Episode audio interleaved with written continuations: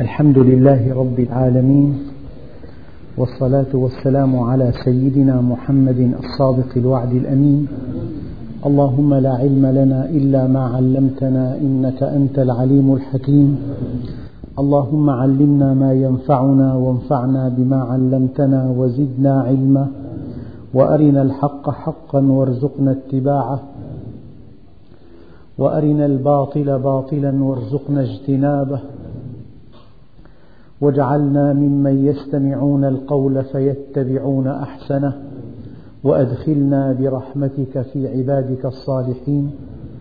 أيها الإخوة الأكارم مع الدرس الخامس من سورة فاطر وقد وصلنا إلى الآية الحادية عشر وهي قوله تعالى والله خلقكم من تراب ثم من نطفة ثم جعلكم أزواجا وما تحمل من أنثى ولا تضع إلا بعلمه وما يعمر من معمر ولا ينقص من عمره إلا في كتاب إن ذلك على الله يسير.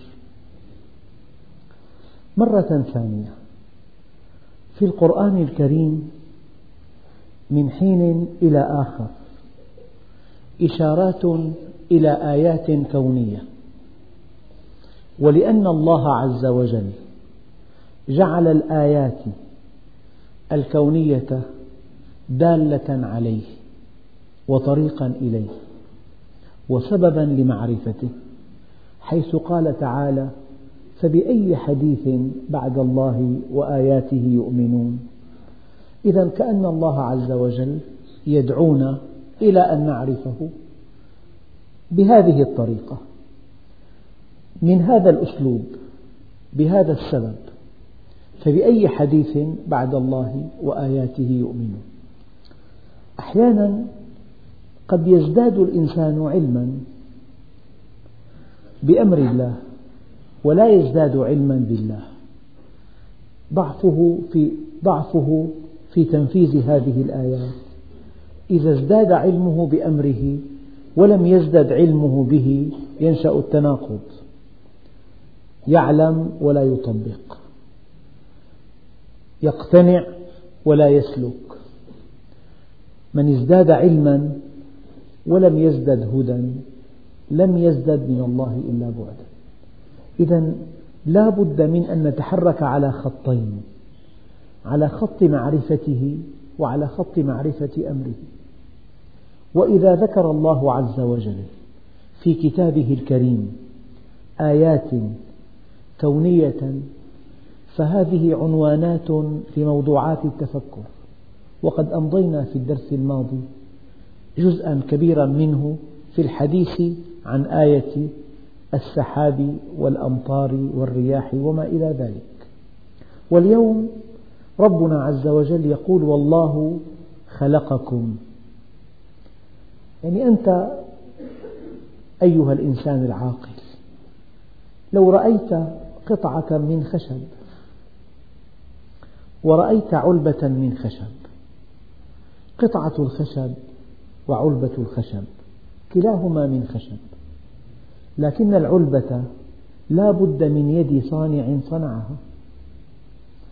تحكم بعقلك أنه لا بد لهذه القطعة من الأساس المصنوعة من الخشب من صانع صنعها ومن مصمم صممها ومن مكون كونها.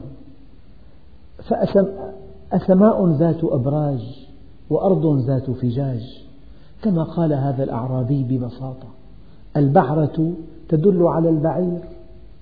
والأقدام تدل على المسير والماء يدل على الغدير. أفسماء ذات أبراج وأرض ذات فجاج ألا تدلان على الحكيم الخبير؟ الله عز وجل يقول والله خلقكم.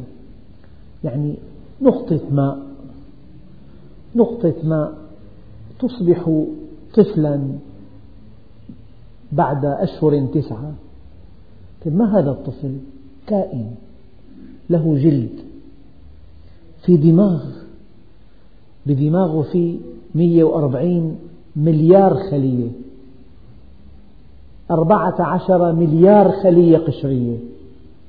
أعصاب هيكل عظمي عظام متحركة عظام ثابتة مفاصل متحركة مفاصل ثابتة عضلات مخططة عضلات ملساء.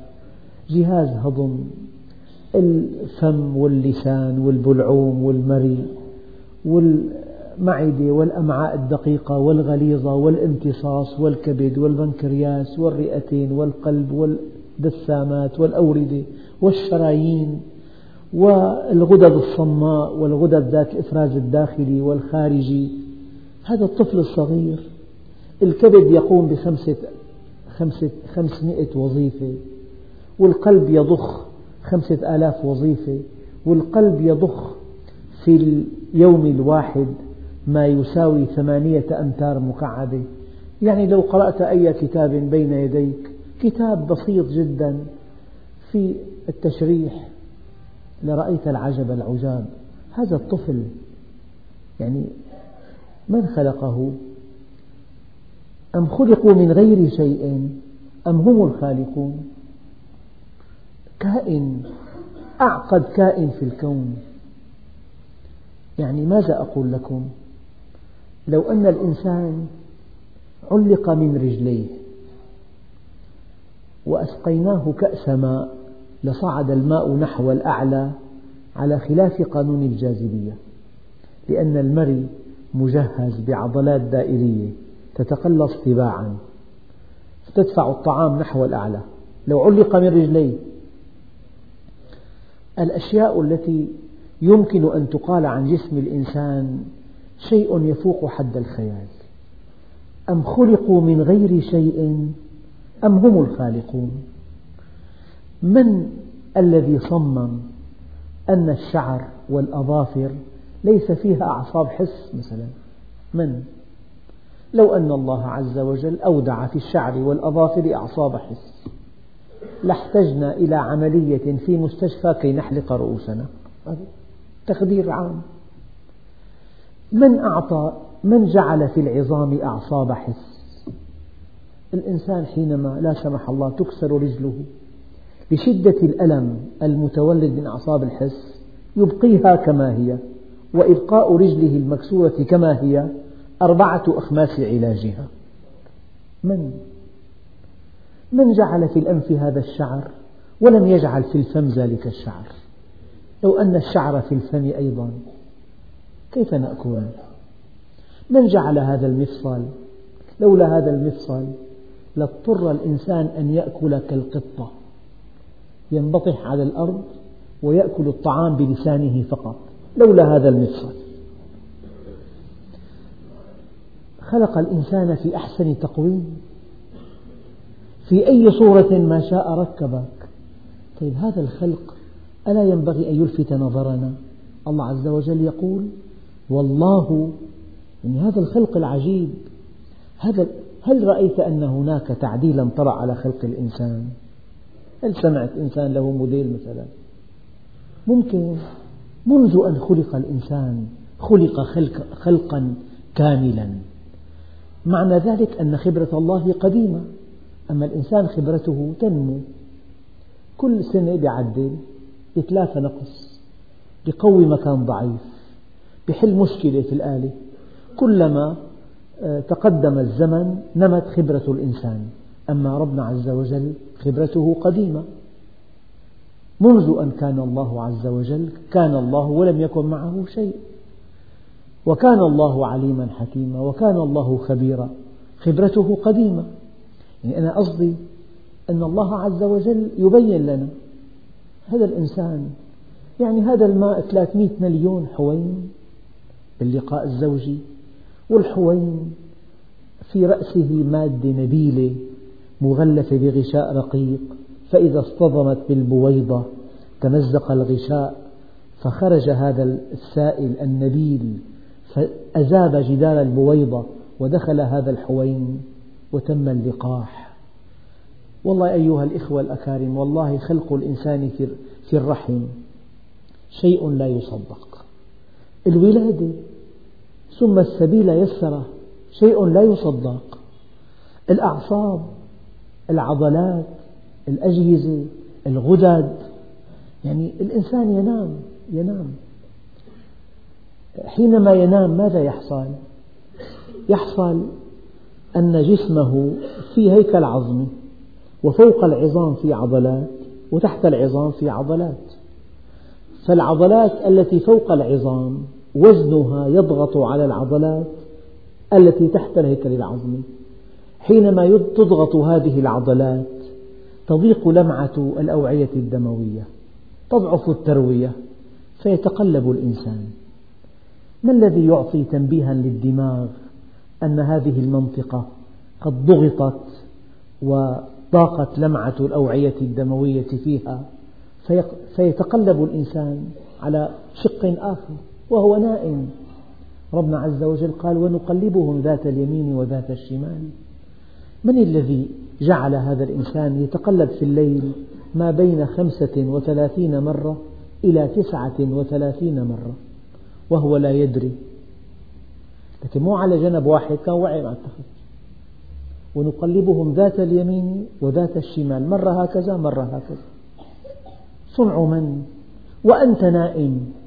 يزداد إفراز اللعاب في فمك. فيأتي تنبيه إلى الدماغ.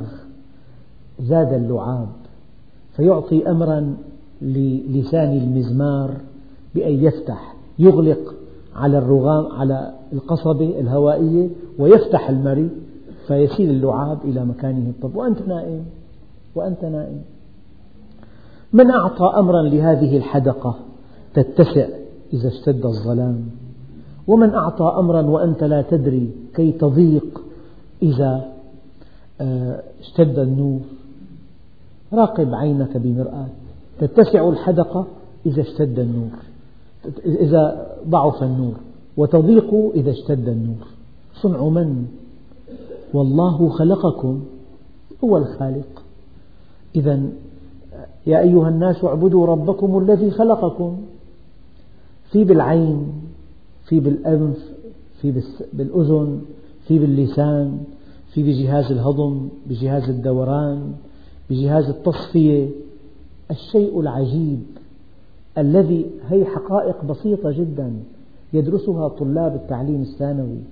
وفي الجامعة حقائق أعقد والآن في بحوث ومعلومات أدق بكثير عن خلق الإنسان. أم خلقوا من غير شيء؟ أم هم الخالقون؟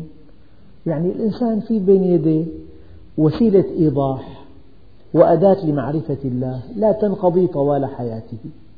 لم لو, لم لو أمضى كل حياته في التفكر بخلق بخلقه لما انتهى.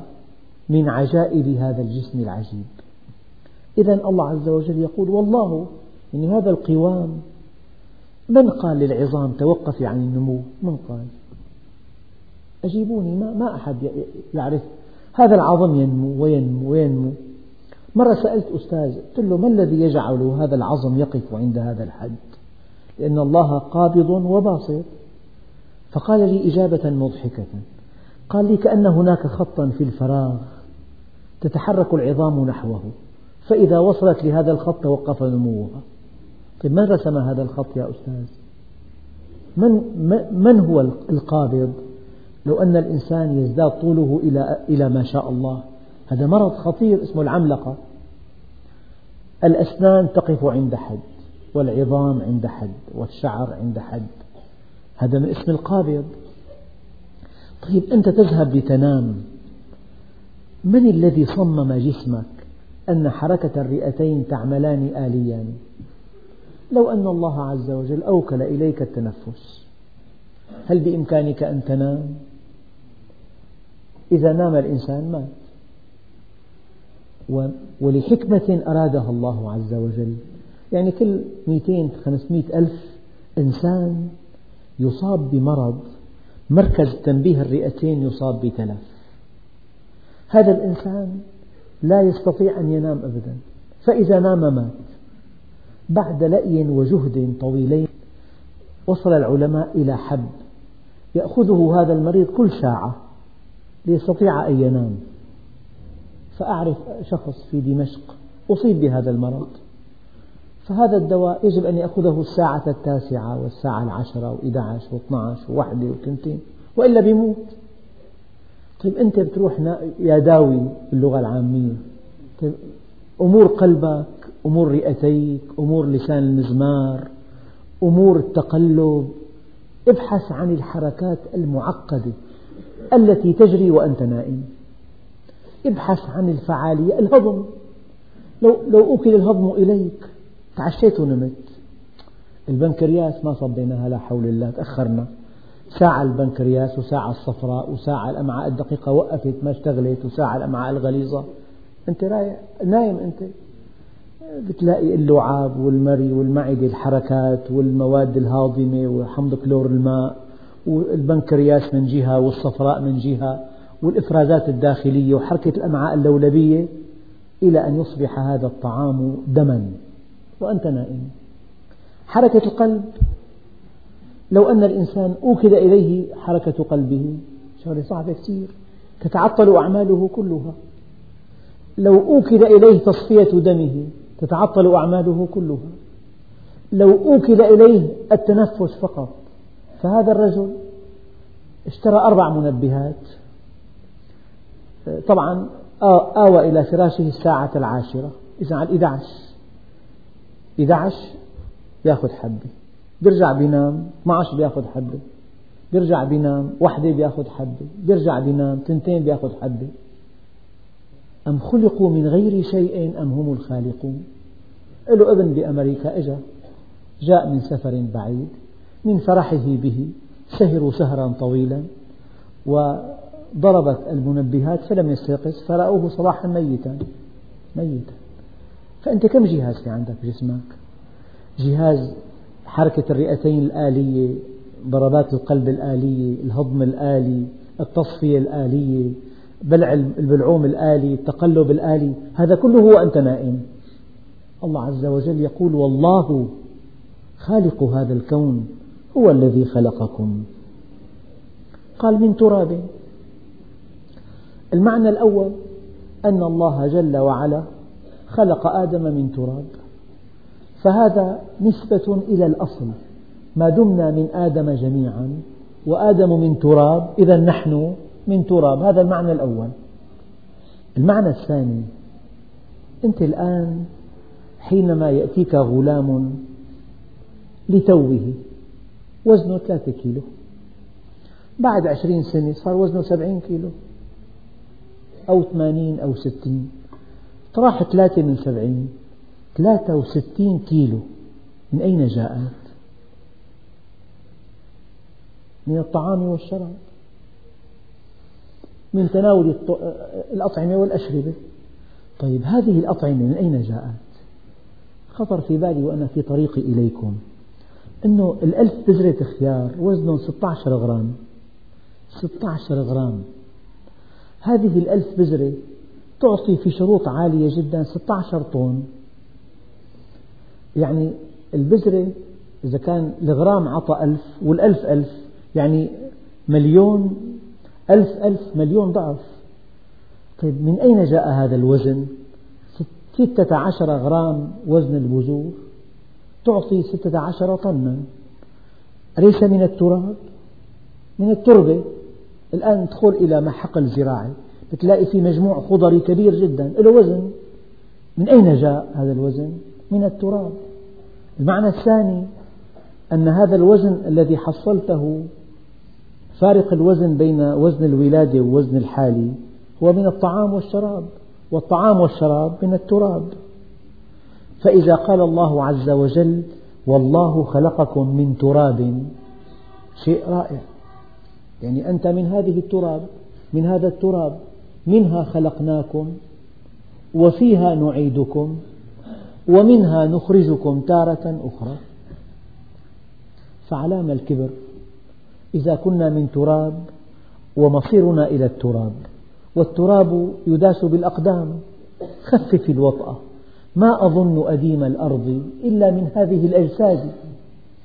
سر إن استطعت في الهواء رويدا لا اختيالا على رفاة العباد. هكذا يقول بعض الشعراء. والله خلقكم من تراب ثم من نطفة. النطفة الحوين 300 مليون حوين. تخرج من الرجل في اللقاء الزوجي تختار البويضة واحدا منها. الحوين يتحرك حركة عن طريق زيل. كيف أن السمكة تتحرك بهذه الطريقة هذه؟ كذلك هذا الحوين يتحرك في الساعة عشرة سم تقريبا. وهذا الحوين له رأس وله عنق وله زيل وكما قلت قبل قليل في رأسه مادة نبيلة مغلفة بغشاء. إن اصطدمت بالبويضة تمزق الغشاء وأذابت هذه المادة النبيلة جدار البويضة ودخلت إليها. هذا الحوين هذا الكلام الذي أقوله لكم معلومات بسيطة جدا. عليه خمسة آلاف مليون معلومة. هذا الحوين عليه خمسة آلاف مليون معلومة. معلومة. يعني أنت مثلا شعرك له لون. العينان لهما لون. واسعتان صغيرتان أنف أقنى أنف طويل خد أسيل شعر مثلا جعد كل الصفات الدقيقة حتى أدق الصفات مصممة بهذا البرنامج وبرنامج زمني. فهذا الحوين عليه خمسة آلاف مليون معلومة والبويضة عليها خمسة آلاف مليون معلومة. من نطفة أمشاج نبتليه فجعلناه سميعا بصيرا. وعمليات. أنا أذكر هيك لقطات غير منظمة أيضا عن خلق الإنسان. كيف تنقسم هذه الخلية الملقحة البويضة الملقحة؟ تنقسم إلى عشرة آلاف جزء من دون أن يزداد حجمها لأنها تسير في نفق. لو ازداد حجمها لوقفت. وكيف تصل إلى الرحم؟ وكيف تنغرز في الرحم؟ وكيف تتجه الأوعية الدموية لتغذية هذه البويضة الملقحة. ثم كيف تتماوج؟ تصبح دماغا وتصبح أحشاء وأعضاء بشكل عجيب عجيب. وفي الشهر التاسع هذا الطفل يولد من بطن أمه كائنا سويا له قوام وعضلات وعظام وأجهزة وحواس وغدد. وما إلى ذلك. أيها الإخوة الأكارم قد لا قد لا تذكر كيف ولدت ولكن ابنك ولكن ابنك يعلمك. هكذا كان أصلك. هكذا ولدت بهذه الطريقة. فربنا عز وجل يقول والله خلقكم من تراب ثم من نطفة من نطفة ثم جعلكم أزواجا. من جعل ذكر وأنثى. من أعطى الذكر خصائصه العقلية وخصائصه الجسمية البيولوجية وخصائصه النفسية وخصائصه الاجتماعية. ومن أعطى الأنثى خصائصها الجسمية وخصائصها النفسية والعقلية والاجتماعية. من جعل بين الذكر والأنثى قاسما مشتركا لتكون الأنثى سكنا للرجل. ومن جعل فارقا دقيقا بين الأنثى والذكر والليل إذا يغشى والنهار إذا تجلى وما خلق الذكر والأنثى. من جهة هما متشابهان من نفس واحدة ومن جهة وليس الذكر كالأنثى. الأنثى مجهزة بكل الخصائص الجسمية والنفسية والعقلية والاجتماعية لتكون أمًا. زيد في عاطفتها وزيد في حساسيتها وزيد في انفعالاتها واتجهت إلى أن تكون سكنا للرجل والرجل زيد في قوته العضلية وزيد في قوة محاكمته وزيد في جلده ليكون كاسبا للرزق.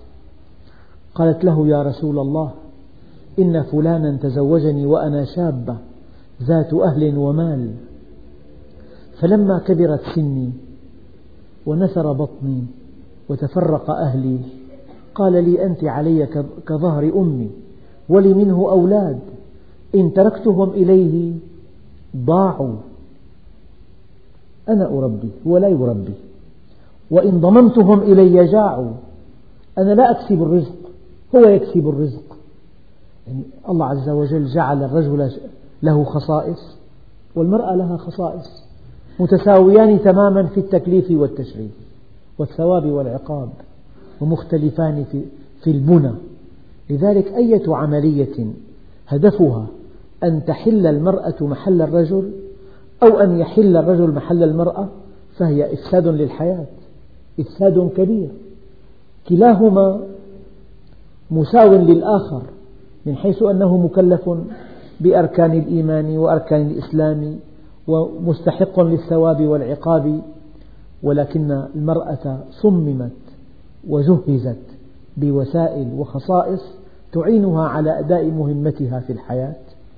وقد قال عليه الصلاة والسلام اعلمي أيتها المرأة وأعلمي من دونك من النساء أن حسن تبعل المرأة زوجها يعدل الجهاد في سبيل الله. والله خلقكم من تراب ثم من نطفة ثم جعلكم أزواجا. يعني نظام الزوجية في الكون نظام رائع نظام بديع نظام معجز. يعني كيف أن الزوج والزوجة ينجبان هذه هذه المخلوقات؟ ينجبان الأطفال. كيف أن النبات أساسه الزوجية؟ كيف أن الحيوان أساسه التزاوج؟ يعني يكاد يكون التكاثر الزوجي هو النمط الأعم الغالب في الحياة. من صمم ذلك؟ الله سبحانه وتعالى. وما تحمل من أنثى.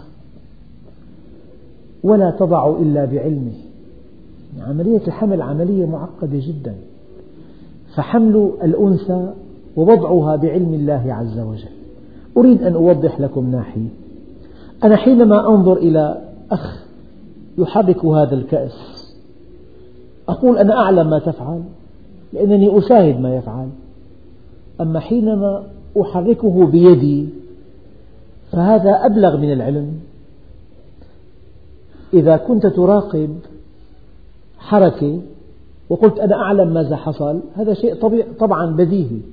أما حينما تحرك هذا الشيء بيدك فهذا أبلغ من العلم. يعني من الذي كون هذا الجنين في بطن أمه؟ الله سبحانه وتعالى. يد من؟ يعني في الرحم. هذا الرحم اللي حجمه تقريبا سبعة ونصف سنتيمتر مكعب الرحم. يصبح بحجم كبير جدا حينما يمتلئ بالجنين في تسعة أشهر. ثم هذا الرحم يتقلص. تقلصات لطيفة متزامنة متدرجة. التقلص اللطيف الطبيب يعرف بعد ساعتين تولد بعد خمس ساعات. من التوقيت من الزمن بين التقلصين. كل ساعة تقلص كل خمسين دقيقة تقلص كل أربعين كل ثلاثين كل كلما اقترب زمن التقلصين اقتربت الولادة. من جعل هذا الرحم يتقلص هذا التقلص اللطيف إلى أن يدفع الطفل إلى خارج الرحم. فإذا دفعه تقلص تقلصا عنيفا وشديدا ليسد هذه الأوردة والشرايين التي تمزقت من الولادة.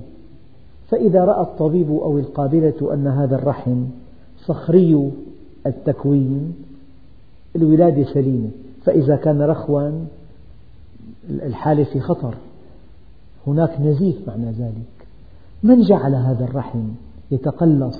هو يعقل تقلصا لطيفا لطيفا ثم يتقلص تقلصا عنيفا. العلماء يقولون لو انعكست الآية لماتت الأم نزيفا والولد خنقا. لو انعكست الآية.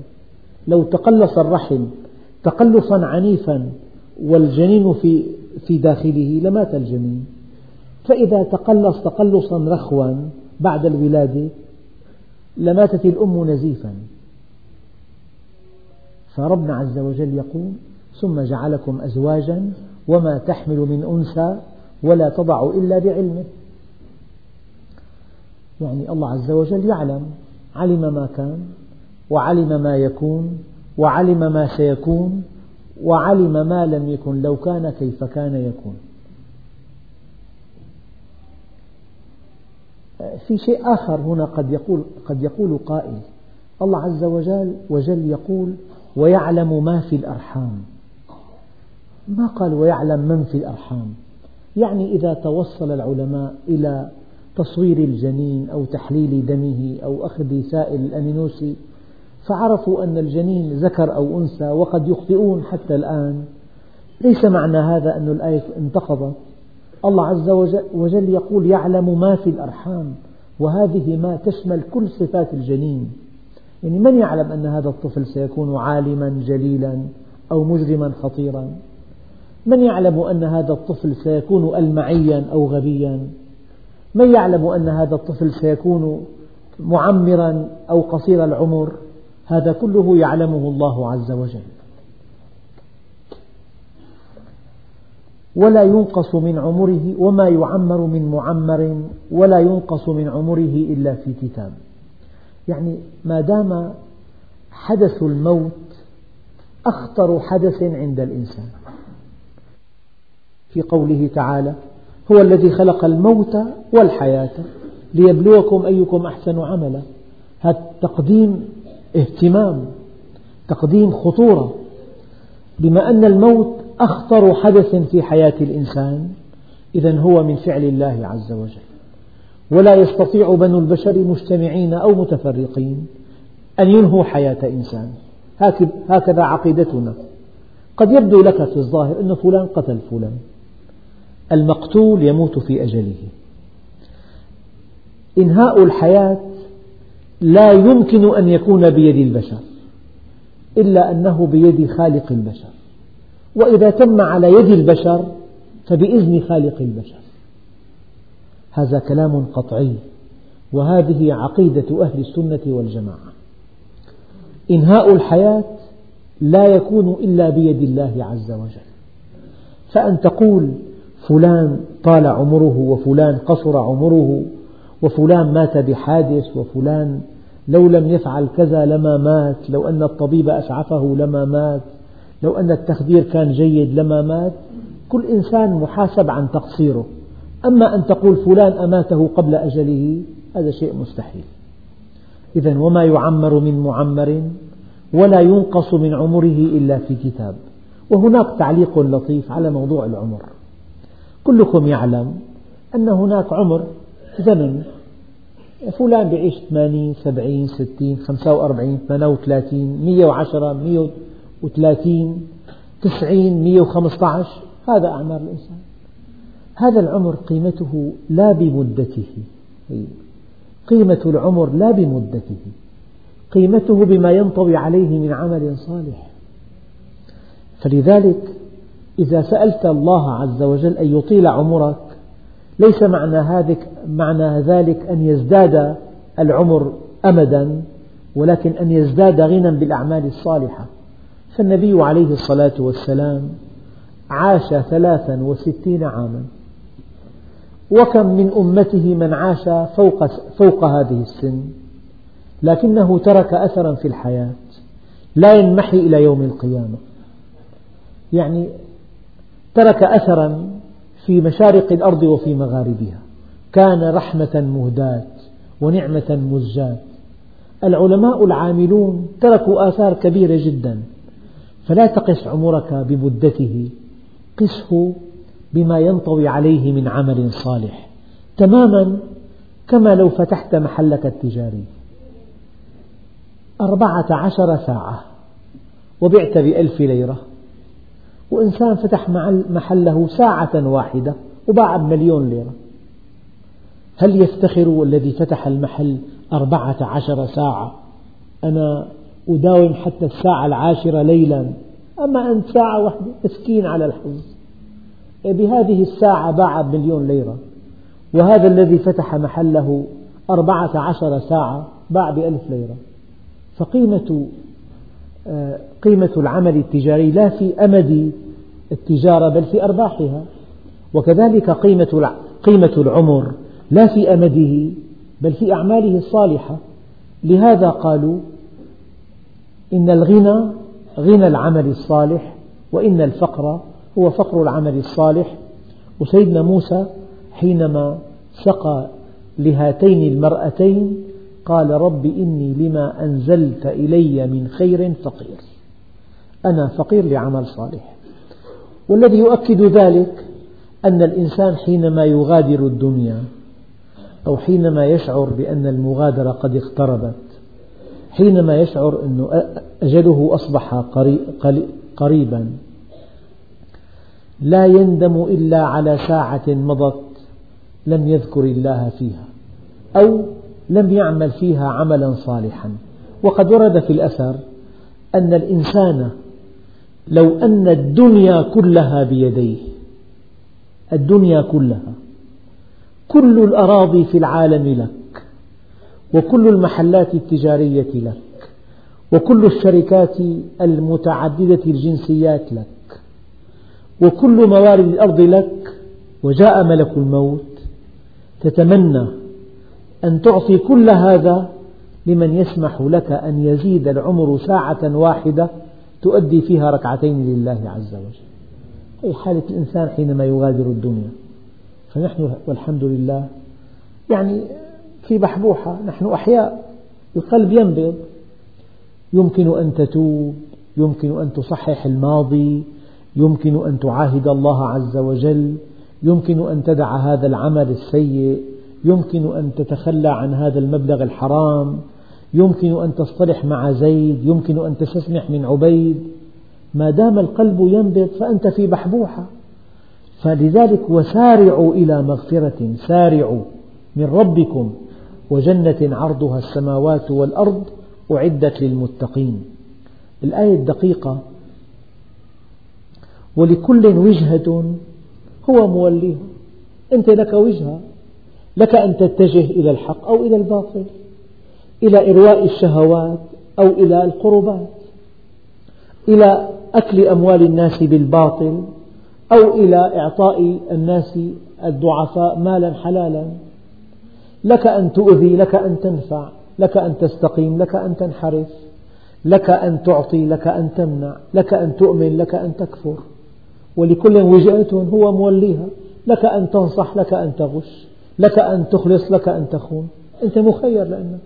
أنت في أنت في خيار. لكن الله يراقب. إن ربك لبالمرصاد.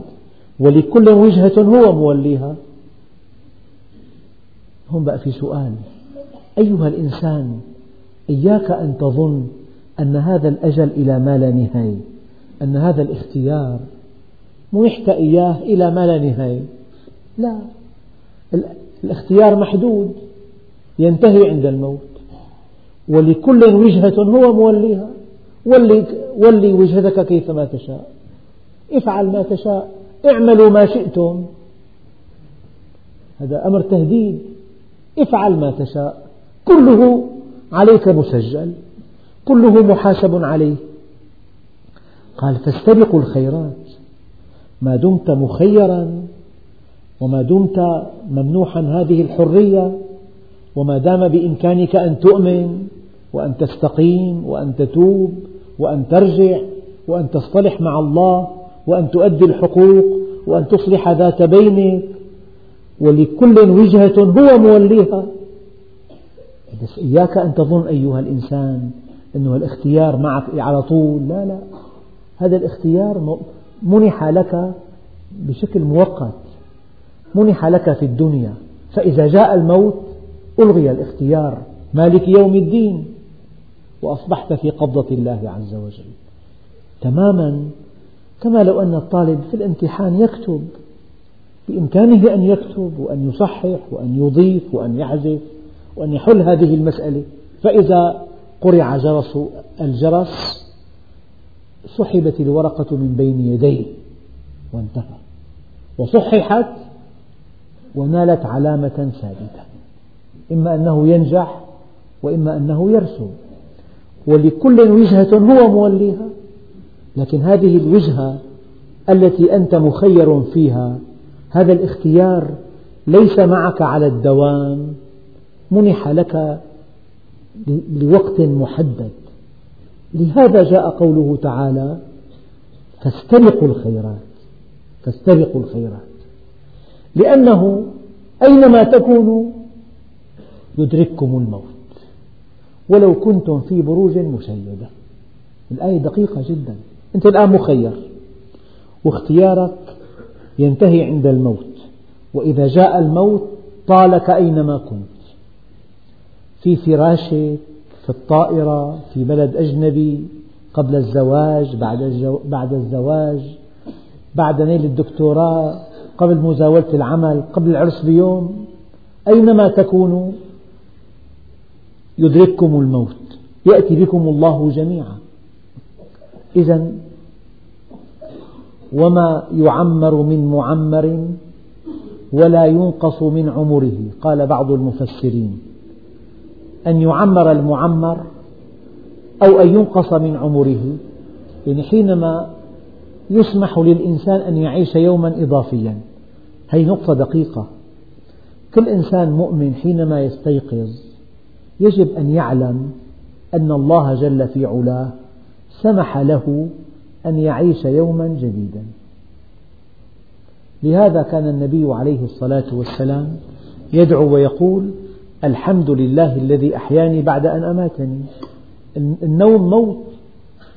لذلك ما من يوم ينشق فجره إلا وينادي يا ابن آدم أنا خلق جديد وعلى عملك شهيد. فتزود مني فإني لا أعود إلى يوم القيامة. والإنسان العاقل يسأل نفسه قبل أن يأوي إلى فراشه كيف مضى هذا اليوم؟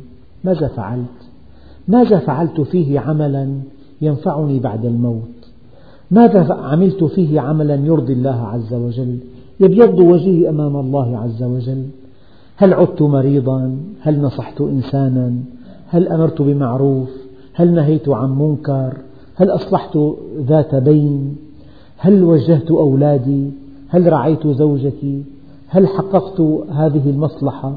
ربنا عز وجل قال لا خير في كثير من نجواهم كلام الناس في ندواتهم في مجالسهم. في نزهاتهم في رحلاتهم في متاجرهم في مكاتبهم. الموضوع الفلاني والفلاني والفلاني والعلاني هذا كلام لا طائل, لا طائل منه. ولكن ولكن الإنسان ربنا عز وجل قال إلا من أمر بصدقة يعني بعمل صالح صلاح الدنيا أو معروف صلاح الآخرة أو إصلاح بين الناس. أصلح فساد. يا ترميم يا صلاح الدنيا بالخير يا صلاح الآخرة. إذا تكلمت كلاما أدى إلى زواج شاب أو إلى إيواء رجل أو إلى خدمة إنسان أو إلى تأسيس مسجد أو ميتم أو عمل طيب أو حدثت الناس عن الله عز وجل حتى عرفوه وحتى استقاموا على أمره وحتى أحبوه وحتى أقبلوا عليه أو أصلحت خللا أو مفسدة أو خصومة أو خلافا أو مشكلة لا خير في كثير من نجواهم إلا من أمر بصدقة أو معروف أو إصلاح بين الناس. وما يعمر من معمر ولا ينقص من عمره إلا في كتاب إن ذلك على الله يسير. يعني كن فيكون زل فيزول. الله عز وجل أمره بين الكاف والنون. وما يستوي البحران؟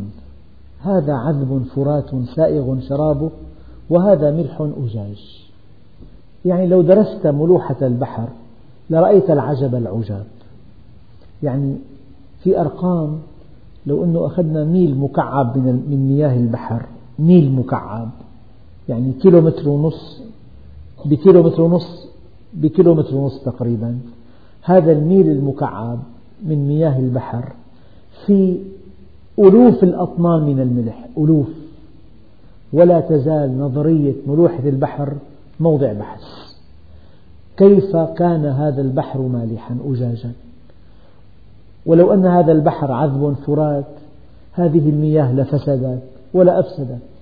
حكمة ما بعدها حكمة أن هذه المياه مالحة. وكيف أن هذا هذه المياه المالحة تصبح بعد حين عن طريق التبخر والسحب والأمطار مياها عذبة تشرب؟ يعني ألم تسمعوا أن أناسا كثيرين ماتوا وهم على سطح البحر عطشا؟ ماتوا عطشا. أنا قرأت قصة عن باخرة عظيمة غرقت في في المحيط الأطلسي. نجا قارب نجاة واحد في عليه ستين راكب ومعهم يعني ماء قليل. فقائد هذا المركب أمر أن يشرب كل إنسان في اليوم ملعقة ماء فقط بحسب تقدير. فما وصل من هذا القارب إلى شط إلى الشاطئ إلا راكبان فقط لأنهم قتلوا بعضهم من أجل ملعقة ماء رموا ببعضهم في البحر من أجل ملعقة ماء وهم على سطح البحر. فما قيمة حياتنا لولا هذا الماء العذب الفرات؟ هذه آية. وما يستوي البحران؟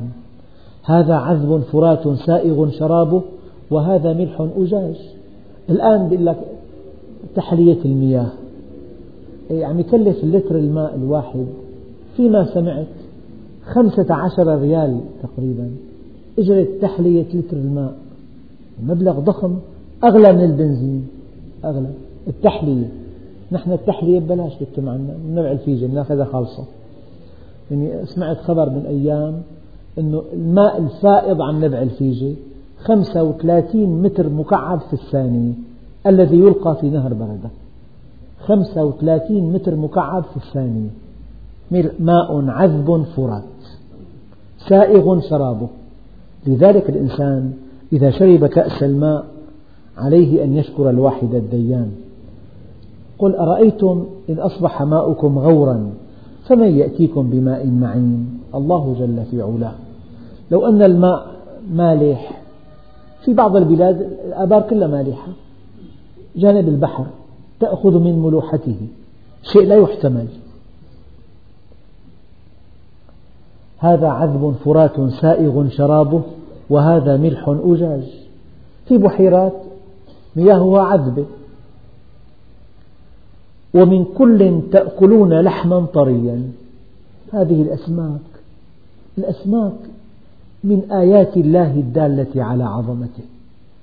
هناك ما يزيد عن مليون نوع من الأسماك في البحار. تنوع الأسماك في البحار عجيب. أسماك متوحشة أسماك كبيرة. هي الحيتان 130 طن وزنه الحوت. مرة حوت جر سفينة بخارية أعملت كل محركاتها. ثمانية وأربعين ساعة بعكس اتجاه الحوت وقد جرها الحوت. 130 إيه، طن 50 طن لحم 50 طن دهن. آه، رضعته الواحدة 300 كيلو. الحوت يرضع من أمه 300 كيلو رضع الوحدة هي الببرونة تبعه. في اليوم يرضع ثلاث مرات. طن حليب يرضع يفتح فمه ويتحرك. وجبته المعتدلة أربعة طن حتى يشعر بالشبع. هذا هذا الحوت. وفي أسماك بأحواض أسماك ترونها صغيرة جدا. فسفورية سوداء شفافة لها ذيل آه، لها أرجل. التنوع بعالم الأسماك شيء بيحير العقول. هذا السمك الله عز وجل أعطاه جهاز ضغط. تلاقي في خط على السمك بالقسم العلوي. هذا الخط أنبوب مفرغة من الهواء. فكلما آه، أوغل أوغلت السمكة في أعماق البحر ازداد الضغط فعرفت موقعها من البحر. الله عز وجل زود السمكة بطريقة تعرف أين هي من سطح الماء. وزودها بطريق بجهاز آخر محفظة في بأسفلها حبات رمل. وعند الحبات الرمل في أعصاب حساسة. فإذا كان ظهرها نحو سطح البحر تعرف ذلك. فإذا عكست الآية تشعر أنه الآن هي مقلوبة. في معها جهاز آخر يعرفها باتجاه بأين الأعلى وأين الأسفل. الجهاز الأول ما بعدها عن سطح البحر والجهاز الثاني كيف وضعها وهي في الماء نحو الأسفل أو نحو الأعلى. والجهاز الثالث إن أرادت أن تطفو على سطح الماء تطلق الهواء المتجمع في أكياسها الداخلية. فإذا أرادت أن تغوص إذا أرادت أن تطفو أن تغوص صنعت أو أن تطفو صنعت الهواء من معدتها. السمكة قادرة على أن تصنع الهواء من الطعام. وتملأ به أكياسها الهوائية فتطفو. فإذا أرادت أن تغوص أطلقت هذا الهواء فغاصت. شيء عجيب جدا. وهذا السمك في زعانف للتوجيه زعانف للتوازن زعانف للحركة يعني في زعانف عرضية زعانف طولية زعانف متأرجحة في الخلف. شيء رائع جدا. وفي بالبحار أنواع من الأسماك عجيبة. في أسماك طبيبة. يقف أمامها السمك في طابور. إنها تعيش على الإمكانات في جلد السمك. وقد وقد اتفق كل أنواع السمك على أن هذه السمكة لا تؤكل. مع حصانة لأنها تقوم بمعالجة القروح التي في حراسة الأسماك. هذه كلها بحوث علمية العلماء راقبوها وذكروها وصوروها. يعني عالم الأسماك لا ينقضي. ربنا عز وجل قال ومن كل تأكلون منه لحما طريا. بالمناسبة الأسماك التي تعيش في المياه العذبة لا يمكن أن تعيش في المياه المالحة والأسماك التي تعيش في المياه المالحة لا تعيش في المياه العذبة. والدليل وجعلنا بين البحرين برزخا وحجرا محجورا. البرزخ بين كل بحرين في في حاجز لم تعرف طبيعته لكن هذا الحاجز موجود فرضا لأن مياه كل محيط لا تختلط بالبحر الآخر. البحر الأحمر له كثافة وله ملوحة وله مكونات خاصة به والبحر العربي له كثافة وملوحة ومكونات خاصة به وقد رؤي هذا بالأقمار الصناعية. مياه البحر الأحمر لن تختلط بمياه البحر العربي أو الهندي والعكس صحيح. هذا البرزخ هذا هذه الآية بقي علماء التفسير قرونا في حيرة منها. كيف جعل الله بين البحرين برزخا؟ هذا البرزخ مجهول مجهولة طبيعته لكنه مفترض وجوده لأن مياه كل بحر لا تختلط بمياه البحر الآخر. لا من حيث الملوحة ولا الكثافة ولا المكونات. هذا شيء واضح وثابت. إذا واحد ذهب للبحر الأحمر يشعر أن الماء خفيف. أما للمتوسط الماء ثقيل. في فرق واضح جدا بين البحرين. ومع ذلك البحران متصلان. في قناة السويس متصلان. وفي باب المندب متصلان. وهذا البحر لا يختلط بهذا البحر. وهذا من بعض بحوث علماء البحار عن طريق مركبات الفضاء. الله عز وجل قال مرج البحرين يلتقيان بينهما برزخ لا يبغيان فبأي آلاء ربكما تكذبان؟ وجعل بين البحرين برزخا وحجرا محجورا الحجر المحجور هو أن أسماك المياه العذبة لا تنتقل للمياه المالحة. وأسماك المياه المالحة لا تنتقل للمياه العذبة.